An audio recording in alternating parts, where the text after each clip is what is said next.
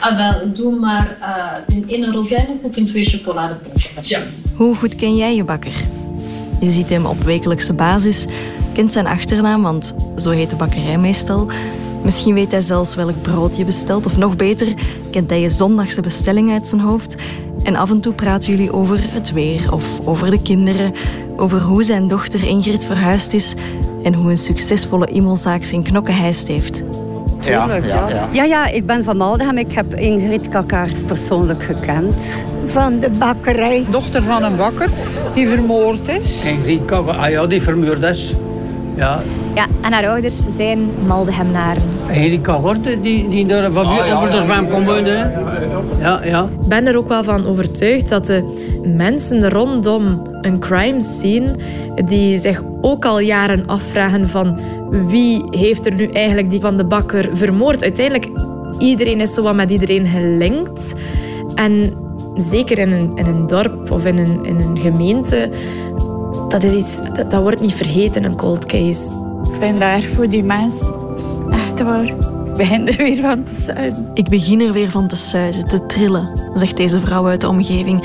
Want wie heeft de dochter van de bakker vermoord? Dat is een vraag die niet alleen Marie-Joseph en Georges bezighoudt, de ouders van Ingrid, maar eigenlijk heel Maldegem. Mijn naam is Max-Lena van den Einde en je luistert naar de vierde aflevering van De Zaak Ei, een podcast van Radio 1 waarin ik op zoek ga naar de grenzen van wetenschap in moordonderzoek.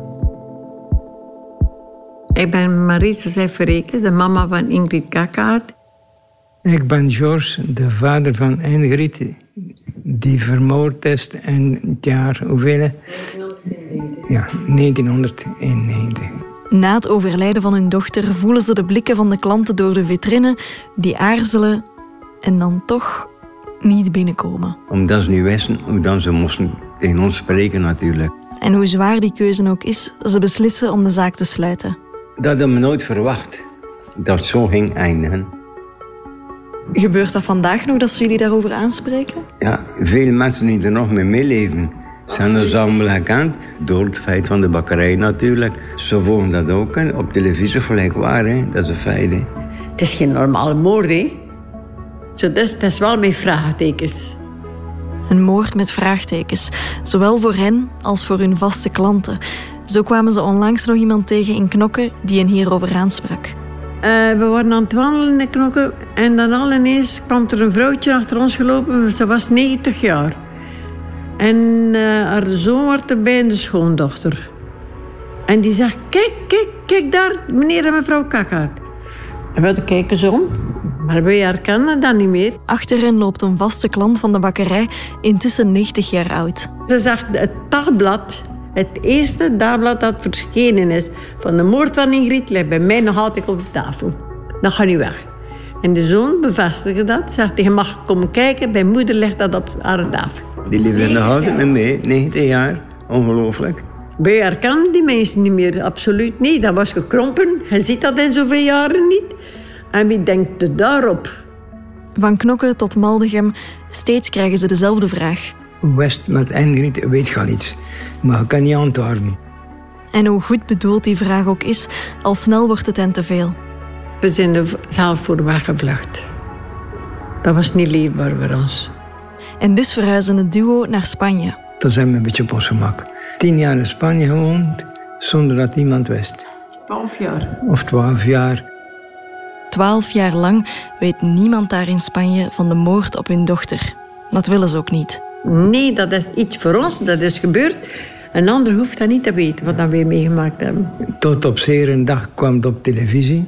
En toen wisten ze het allemaal. Hè. Het is 2003 wanneer enkele Belgische dorpsgenoten in Spanje naar de reportage van Jambers kijken over de moord op hun dochter.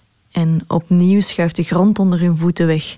De mama is ontploft. Hè. Ze kenden ons, ze zagen ons, de mensen. Dat zijn die mensen, dat moeten die mensen zijn. Zo ging ze, begon het rond te gaan. Hè. Ze kennen Ingrid tot in Spanje, maar haar dader die blijft onbekend. Begin je dan zelf na te denken wie het zou kunnen zijn? Het zijn allemaal hissingen. Hissing, hissing. Maar we staan even ver. We laten alles komen gelijk dat zal komen. Nee, we gaan bijvoorbeeld geen dwaze veronderstellingen doen. Dat moet je niet doen. Je weet van niets, dat is een blinde zaak. Verdenken, dat proberen ze dus volledig over te laten aan het gerecht.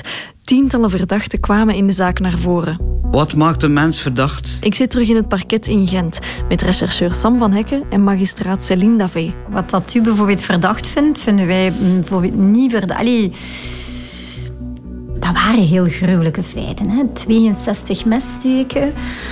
Um, dat was daar immens als uh, plaatsdelict. Ik denk dat op dat ogenblik en in de periode daarop volgend, dat eigenlijk heel veel als verdacht bestempeld wordt.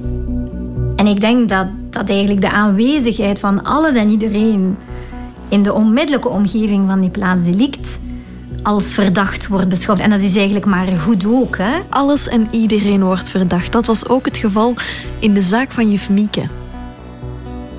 Ja, juf Mieke die werd dus in november 2020 met 101 messteken om het leven gebracht. Wie de dader is en waarom de vrouw werd vermoord is tot vandaag niet duidelijk. Maar er werd wel bloed en dus DNA van de dader gevonden. Aan de hand van een DNA-spoor konden de speurders al achterhalen dat de dader een man is. Speurders vermoeden dat de dader geen onbekende was. Hij zou hebben aangebeld en via de voordeur het huis zijn binnengegaan. Haar portefeuille met geld in lag onaangeroerd op tafel. Er was niets gestolen. Het vermoeden dat dader en slachtoffer elkaar kenden was doorslaggevend in de zaak van juf Mieke, vertelt dokter Sophie Klaarhout, de experte achter het Y-chromosoom. Dus wat heeft de onderzoeksrechter gedaan? En dat was heel inventief. We zijn in België gespecialiseerd in het zoeken van achterpoortjes van de wet. Hij heeft eigenlijk zo goed als iedereen als verdachte bestempeld. Elk dossier valt namelijk onder een onderzoeksrechter. Die bepaalt welke tools, welke stappen de moeite kunnen zijn en welke pistes niet bewandeld zullen worden. In de zaak van juf Mieke heeft de onderzoeksrechter in kwestie gefocust op de mensen waar juf Mieke mee in contact kwam. Nu, het is zo dat op basis van een aantal, in sommige dossiers, op basis van een aantal tactische elementen, van de omstandigheden waarin dat je bijvoorbeeld een slachtoffer aantreft, kunnen er een aantal assumpties gemaakt worden over de persoon die verantwoordelijk is voor de feiten. Om een aantal redenen nam deze onderzoeksrechter aan dat juf Mieke haar dader moest kennen. Er was geen sprake van inbraak. Ze zou zelfs de deur voor de onbekende man hebben opengedaan. En het hoge aantal messteken deed vermoeden dat er een emotionele drijfveer was. Kan je zeggen, ja, dat is iemand uit de nabijheid van het slachtoffer. Dan kan je zeggen, oké, ik ga in de straten rondom de plaatsdelict mensen oproepen om hun DNA te geven. Dat je heel specifiek kan zeggen, ik wil die groep van mensen beogen. Maar zo simpel is het niet, legt Bieke van Hooydonk uit. Zij is forensisch experte DNA-databanken en werkt voor het NICC, het Nationaal Instituut voor Criminalistiek en Criminologie. Het moet natuurlijk wel gemotiveerd worden waarom dat je juist die groep van mensen gaat... Uh, targeten. En dus verdenken ze stapsgewijs een specifiek afgebakende groep mensen uit haar dichte omgeving. Dus ze zijn begonnen met de mannelijke familieleden van juf Mieke. Ze krijgen elk op hun beurt een brief in de bus. Geachte heer, samen met de politiezone Nederland onderzoeken wij als federale gerechtelijke politie Antwerpen de moord op Maria Mieke Verlinde.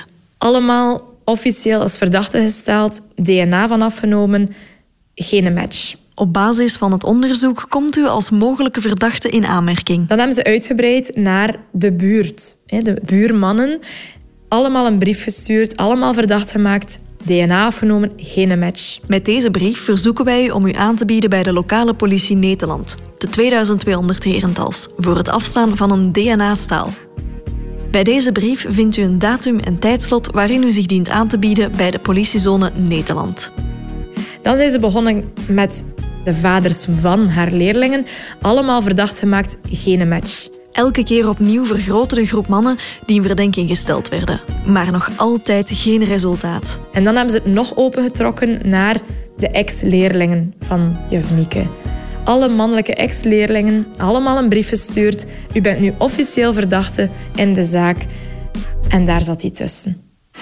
Er is een doorbraak in het onderzoek naar de moord op juf Mieke. Het gaat om een, eh, een oud-leerling van, uh, van juf Mieke. Iemand die begin jaren negentig uh, bij haar in de klas heeft gezeten. Die werd ook opgeroepen om zijn DNA in te dienen, maar heeft daarvoor al bekentenissen afgelegd. Wat die onderzoeksrechter hier gedaan heeft... Het is niet tussen de mazen van het, van het net. Dat is niet onwettig. Niet onwettig, maar wel creatief omspringen met de huidige regelgeving.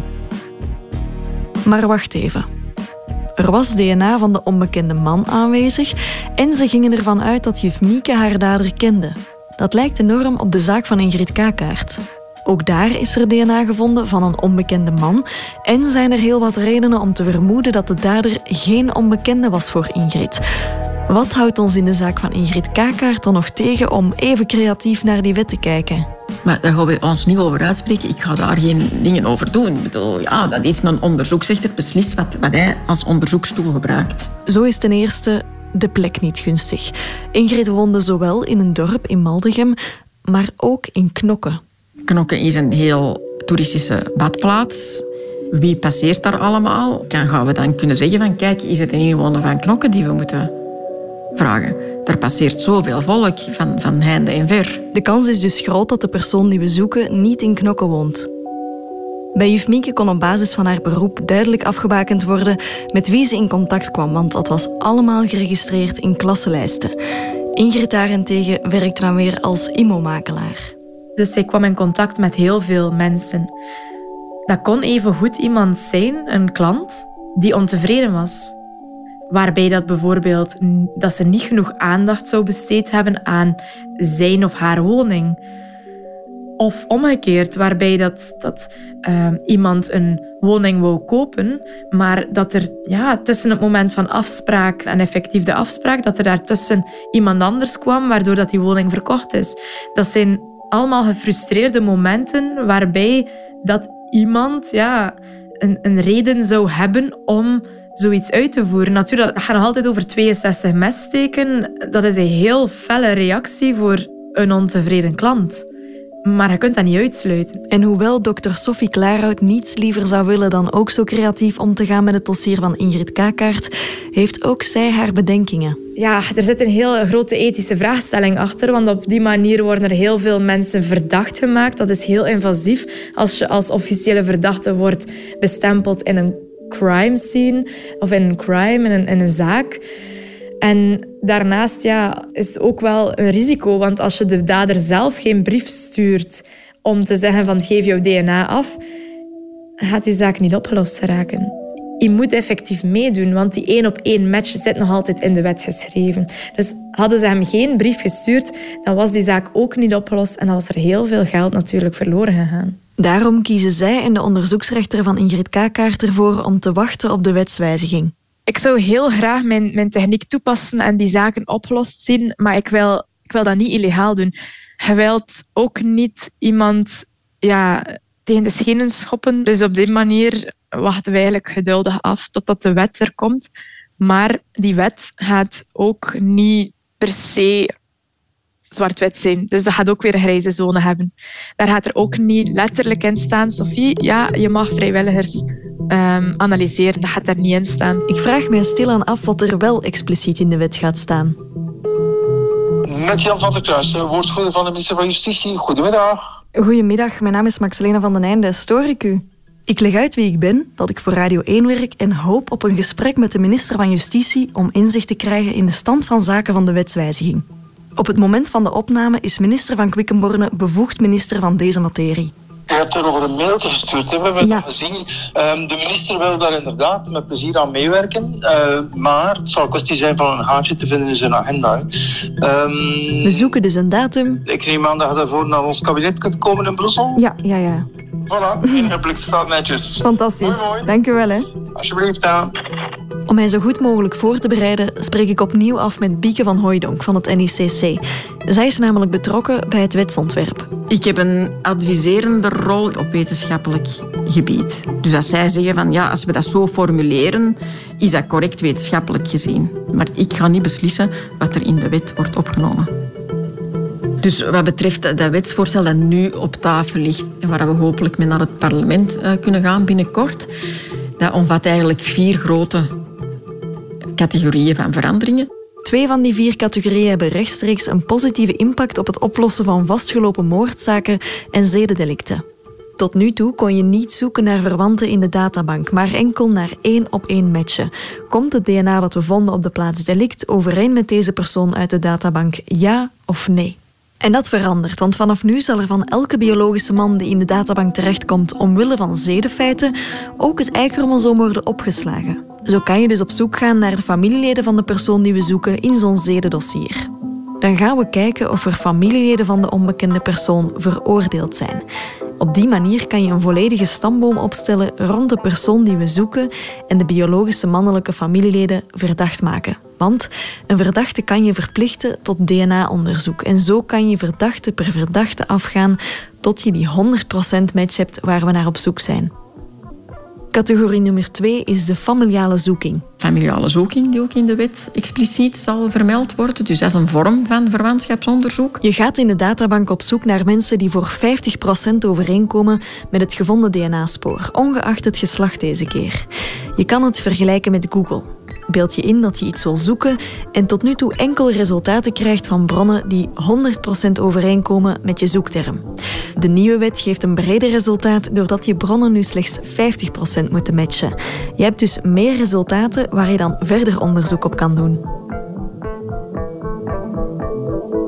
Maar hoe positief deze wetswijziging ook is, heel wat zaken blijven in die grijze zone. Zo wordt de techniek van Sophie Klaarhout, de zogenoemde CSY, niet expliciet vermeld in de nieuwe wet. Bij CSY zoek je buiten de DNA-databanken en trommel je vrijwilligers op in de omgeving van de plaats delict om vrijwillig DNA af te geven, om zo op zoek te gaan naar verwanten van de onbekende man. Je stelt dus niemand als verdachte aan en kan dus ook niemand verplichten om DNA af te staan. We moeten nodige kanttekening bij maken. En dat is natuurlijk fantastisch dat er mensen zijn die nieuwe technieken ontwikkelen of optimaliseren. Dat is natuurlijk ongelooflijk. Maar om het dan in de praktijk nog toegepast te zien, is nog iets anders. De technieken die Sophie Klaarhout heeft verfijnd, hebben het labo nog niet verlaten en zijn dus enkel nog maar gebruikt in perfecte omstandigheden. Denk aan voldoende DNA om te onderzoeken, geen contaminatie van andere sporen, voldoende krachtig DNA ook, dus bijvoorbeeld geen zonlicht dat dagen op de plaats delict en dus ook op het spoor heeft geschenen, waardoor het DNA afbreekt. Allemaal zaken die voorkomen in de praktijk. Wat dat logisch is, je begint altijd met een ideale situatie.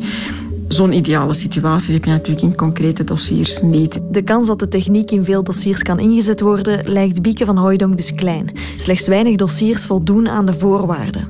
Nochtans, de zaak van Ingrid Kakaert lijkt alleszins wel een ideaal dossier voor CSY.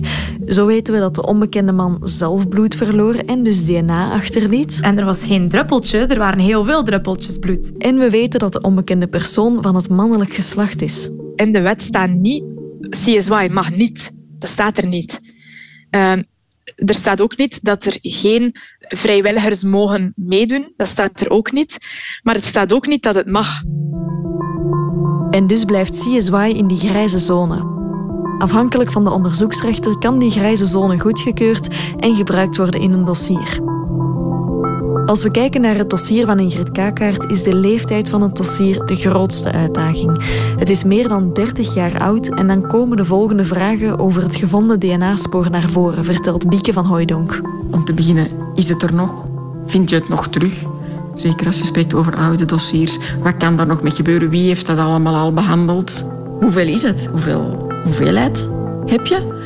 Wat is de concentratie van je DNA in dat kan een heel tube vol hebben met, met een staal. Maar misschien is de concentratie aan DNA heel laag.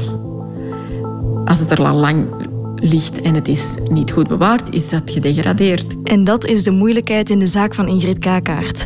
Er was bloed, veel bloed, maar niet al dat bloed is bewaard. Je moet blijven herinneren dat de moord op Ingrid zich afspeelde in 1991. De kennis van DNA was heel beperkt en het meeste van dat bewaarde DNA-staal is al gebruikt voor ander onderzoek. Zoals onder andere de bloedgroepanalyse waar professor Ronnie de Korte al over vertelde. Dus zelfs als de onderzoeksrechter deze techniek goedkeurt, is het nog maar de vraag of het overige DNA nog krachtig genoeg is na al die jaren.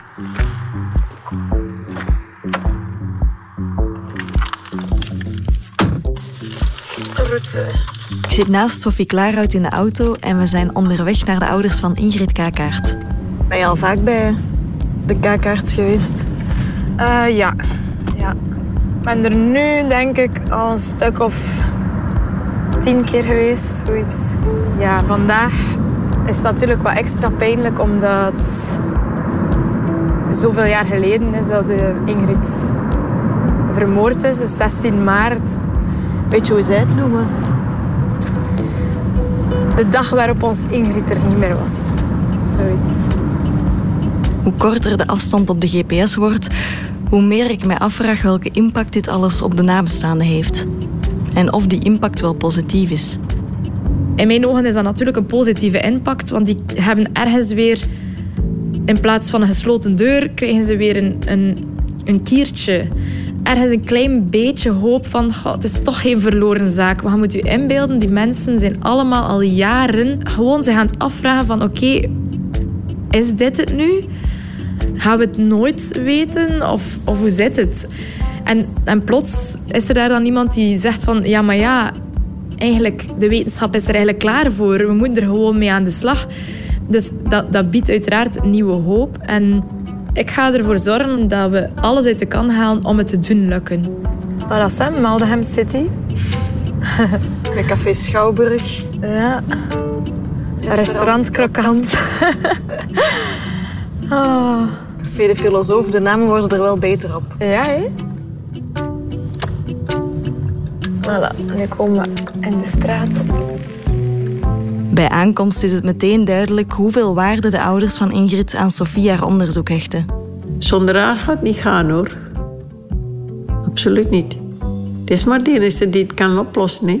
Als ze zij de toelating krijgt, gaat het wel oplossen. Dat denk ik zo. Sophie die brengt natuurlijk heel veel hoop door met een nieuwe techniek tot bij jullie te komen. Ja. Heb je nooit schrik dat dat ook kan keren, dat je nu daar zo aan vasthangt en wie weet leidt het tot niks? Kan ze het ons ook niet aan doen. Ze heeft haar best gedaan. Ja. Ze blijft voor ons, Sophie. Ik hoop dat de wetwijziging zo vlug mogelijk erdoor komt en dat Sophie zo vlug mogelijk kan beginnen voor haar onderzoek. Zo vlug mogelijk. Laat dat nu net iets zijn wat moeilijk is als het op wetswijzigingen aankomt. Goedemiddag, uh, mijn naam is Maxelena van den Einde. Ik heb een afspraak met minister van Quickenborne. En daar wil Vincent van Quickenborne, voormalig minister van Justitie, een woordje uitleg over geven. Ik ben uiteraard pro, ik heb die meegeschreven. Ik denk dat we moeten mee evolueren met de tijd, dat we ook eh, die nieuwe technieken moeten gebruiken om zeker cold cases op te lossen. In Nederland heeft men enkele jaar geleden de familiale zoeking mogelijk gemaakt. Ja, dat heeft in Nederland geleid tot het feit dat er vandaag, denk ik, in, in, in 26% van de cold cases een doorbraak geforceerd worden. Maar ik denk dat we dat ook nodig hebben in ons land. En vandaar dat die wet van 1999 nu eindelijk wordt eh, gewijzigd. Ik krijg exact 18 minuten om de minister te spreken over het wetsvoorstel waar hij onder andere met Bieke van Hooijdonk aan werkt. Is privacy op dit moment de grootste hindernis? ik vind niet dat privacy een hindernis is. Privacy is een mensenrecht. Hè. Uh, ik zou niet in een samenleving willen leven waar uh, het DNA van iedereen wordt bijgehouden. Maar dan kan een overheid weten alles wat je hebt gedaan, waar je bent geweest. Ja, stel dat zoiets in, in handen valt van een, van een verkeerd regime, ja, dan ben je heel snel op weg naar een dictatuur. DNA kan gebruikt worden op het ogenblik van ernstige misdrijven. Die zijn ook duidelijk afgebakend. Ik denk dat er een fundamentele eh, afweging moet gemaakt worden. Hè. Dus je hebt privacy aan de ene kant, aan de andere kant recht op veiligheid, recht op kennis. Dat moet in evenwicht zijn. En dus als het gaat over ernstige misdrijven, moet iemand die dwijnt, een moord en zo, dan kan de DNA worden gebruikt in het onderzoek. Hè. Dus dat, dat, is, dat is goed en dat is ook noodzakelijk. Uh, maar die afweging moet altijd gebeuren, zeker in een rechtsstaat en een democratie als de onze. Het kan goed liggen aan het feit dat ik niet gewend ben om met politici te spreken, maar ik voel dat de antwoorden van de minister nogal diplomatisch zijn en mij eigenlijk weinig inkijk geven in de stand van zaken. Wetenschap laat ons veel toe, maar het moet altijd gevalideerd zijn, ook door justitie, voor dat we dat kunnen toelaten. De ultieme scheidsrechter zal het Nationaal Instituut voor de Criminalistiek en de Criminologie zijn. Die zal kunnen bepalen of een bepaald onderzoek kan of niet kan. En ik ben blijkbaar niet de enige met dat gevoel. Het verontrust mij een beetje als advocaat, maar ook als burger, dat er zo geheimzinnig gedaan wordt over een wetsontwerp. Wat is daaraan gelegen? Ik zit opnieuw bij advocaat in strafzaken Joris van Kouter. Ik heb het gevoel dat het grote deel, het overgrote deel van de burger, absoluut niet op de hoogte is van het feit dat dit gaande is, dat die gesprekken gevoerd worden. Hoe is die informatie tot bij u gekomen? Als burger, maar ja, in eerste instantie als advocaat. Dat men bezig is met een wetswijziging, eigenlijk via jou. Advocaat Joris van Kouter, die zo goed als op dagelijkse basis met DNA bezig is voor zijn werk, wist dus zelfs niet van de wetswijziging af totdat ik hem hierover mailde met de vraag of hij mij inzicht kon geven in het wettelijk kader. Na ons mailverkeer heeft hij gezocht naar dat wetsvoorstel, maar... Maar ik kan het niet vinden. Er zijn nog geen uh, artikels verschenen bij mijn weten over de, de nieuwe wet of een ontwerp van wet dat er, dat er al zou zijn. Dus het is in de hoogste vertrouwelijkheid en geheimhouding dat, dat alles plaatsvindt. Waarom is dat geheim? Omdat je sowieso nog adviezen nodig hebt, onder meer van de Raad van State, maar ook van de Gegevensbeschermingsautoriteit, van de Commissie Bioethiek. En zij brengen adviezen aan en dan wordt die tekst gewijzigd en in tweede lezing dan goedgekeurd. Zo loopt het altijd. Zo werkt het altijd. Oké, zo werkt het altijd. Is het dan gewoon nog te vroeg om het wetsvoorstel te publiceren? Wel, de wetgeving moet nog naar het parlement. We wachten nog altijd op een advies van de Raad van State. Dan moet die gestemd worden. Dat zal gebeuren in eind dit jaar, begin volgend jaar. En eenmaal die wet is gestemd, zal dus de familiale zoeking mogelijk zijn. Dat betekent dus eind 2023, begin 2024. En niet alles zal expliciet in de wet staan. Sophie Klaarhouts techniek CSY bijvoorbeeld blijft in die grijze, onbenoemde zone en hangt dus steeds af van de goodwill van de onderzoeksrechter in kwestie. Ja, en bestaat dan de kans dat de zaak van Ingrid Kakaert niet wordt behandeld? Ik denk dat er eh, van afhangt het onderzoek loopt. Hè. En uiteraard justitie wil ook voor de nabestaanden altijd een oplossing, een, antwoord vinden. En er is veel hoop. Hè. Ik, ik, denk dat het nieuwe wettelijk kader veel meer mogelijk zal maken. Maar of dat, dat dan uiteindelijk leidt tot de identificatie van de dader, dat kan ik niet beloven. Ik ben geen speurder, ik ben minister van Justitie. Vincent van Quickenborne klinkt tevreden met het wetsvoorstel, maar ik heb zo mijn bedenkingen. Want als er geen verwanten van Ingrid's dader in de databank zitten, zal algemeen verwantschapsonderzoek niet volstaan. En dan staan we eigenlijk opnieuw voor een muur. Want over grootschalig verwantschapsonderzoek buiten de databank wordt gezwegen in het wetsvoorstel. Er staat niets over het verzamelen van DNA van vrijwilligers en dat heeft te maken met twee grote hindernissen: geld en privacy. De techniek is heel arbeidsintensief en dus ook heel kostelijk. En dat komt omdat de vrijwilligers die hun DNA afgeven in grootschalig verwantschapsonderzoek hun DNA enkel afgeven voor dat ene dossier. Hun DNA mag dus niet gebruikt worden in andere dossiers om ook daar verwanten van de dader na te gaan. Dat zijn kosten die eenmalig gemaakt worden. Die mensen worden allemaal gepreleveerd, die worden geanalyseerd en die worden vergeleken met één specifiek dossier. Daarna wordt alles vernietigd. Dat is ter bescherming van de privacy van de vrijwilligers. Hun DNA moet worden verwijderd zodra de case is opgelost en wordt dus, nogmaals, niet voor andere zaken gebruikt. Het is voor de privacy en de gegevensbescherming is dat wel correct. Die mensen ehm, dat is niet de bedoeling dat wij die dan ineens gaan kunnen vergelijken met allerhande andere zaken. Dat is niet de bedoeling. Dat is ook niet de, de toestemming dat zij geven als zij hun DNA afgeven. Maar voor politie en justitie blijft het vooral een grote kost om in slechts één dossier per keer mogelijk een doorbraak te forceren. Want Ingrid Kakaert is niet de enige onopgeloste moordzaak in België. Wanneer ga je beslissen in welk dossier dat je dat gaat doen? Hoeveel kosten ga je maken voor één bepaald dossier? Zonder oneerbiedig te willen klinken, maar hoe ga je dan beslissen in welk dossier ga je al je geld steken om dan een aantal dossiers niet te kunnen analyseren? De limiterende factor is dan misschien wel geld. Dat kan. Maar de grootste limiterende factor is in dit geval tijd.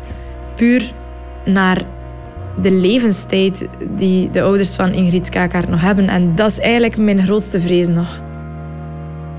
De zaak Ingrid Kakaert is een lopend dossier. Het NICC, politie en justitie zijn er nog altijd mee bezig. En er zouden technieken zijn die wel gelegaliseerd zijn, die nog niet zijn ingezet. Dus daarom, waarom, waarom beginnen lopen als je nog niet kan wandelen? Bieke van Hooijdonk stelt dus voor om... Om die eerst te gebruiken, die ook kostenbaten heel goed scoren. Dus moest daar niks uitkomen of kan je daar niet mee verder, van dan verder te gaan zoeken en andere tools te gaan uh, benutten. En daarin is zeker dus de tool die wordt voorgesteld door Sophie Klaarhout zeker nuttig. Dat kan zeker een heel krachtige tool zijn in bepaalde omstandigheden, voor bepaalde dossiers, absoluut. Om dan uh, direct um, dat als een heilige graal te gaan zien en te denken van dat je daarmee alle zaken gaat oplossen. Die denkfout mogen wij niet maken en mogen wij ook niet zo voorstellen aan de nabestaanden en aan de slachtoffers wij willen absoluut geen valse hoop creëren, ook niet. Ik wil niet negatief zijn, maar we moeten realistisch zijn. CSY kan dus niet alle cold cases oplossen, dat is duidelijk. Er zijn voorwaarden aan verbonden en dan nog kan het zijn dat een perfect dossier dat aan alle voorwaarden voldoet, maar niet opgelost geraakt. Ik vraag mij af hoe dat wordt beslist, hoe er wordt bepaald welke tools in welk dossier worden toegepast. Wanneer beslis je, in dit dossier investeren we nu nog tijd en geld en in dat dossier niet meer? Is er een soort lijst met prioritaire cases die dan voorrang krijgen? Ik vraag het aan magistrate Céline Davé. Het is niet dat wij zo'n soort van nationale ranking hebben van uh, dit dossier dan eerst en nu. Nee. En is het dan een mogelijkheid dat er verschillende dossiers tegelijkertijd worden aangepakt? Ja. Binnen zo'n onderzoek, zo'n grootschalig verwantschapsonderzoek? Ja, natuurlijk. Ja. Zal op voorhand wel moeten gekeken worden met ons laboratorium van oké, naar capaciteit toe en noem maar op, want dat moet allemaal geanalyseerd worden en noem maar op. Dus daar moeten we ook capaciteit voor uittrekken. Maar ik denk een keer dat dat wettelijk mogelijk is, dat dat uh, wel in meerdere dossiers zal toegepast worden, ja. België heeft namelijk vijf geaccrediteerde laboratoria die sporen mogen onderzoeken. En voorlopig is het dus nog onduidelijk hoeveel grootschalige onderzoeken die labels tegelijkertijd kunnen trekken. Maar zover zijn we dus nog niet, want de wet is nog niet gewijzigd en dat grootschalig verwantschapsonderzoek, waarbij vrijwilligers DNA afstaan, zal er ook niet expliciet in staan.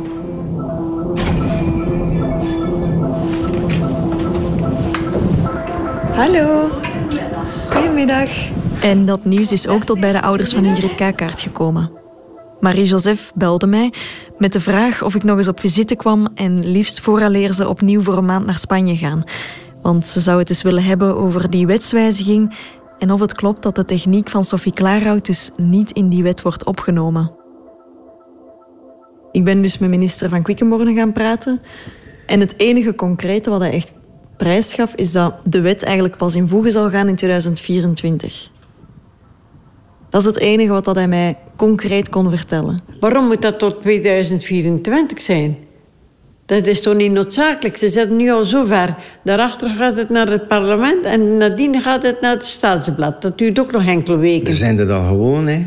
Je weet dat, dat is zo.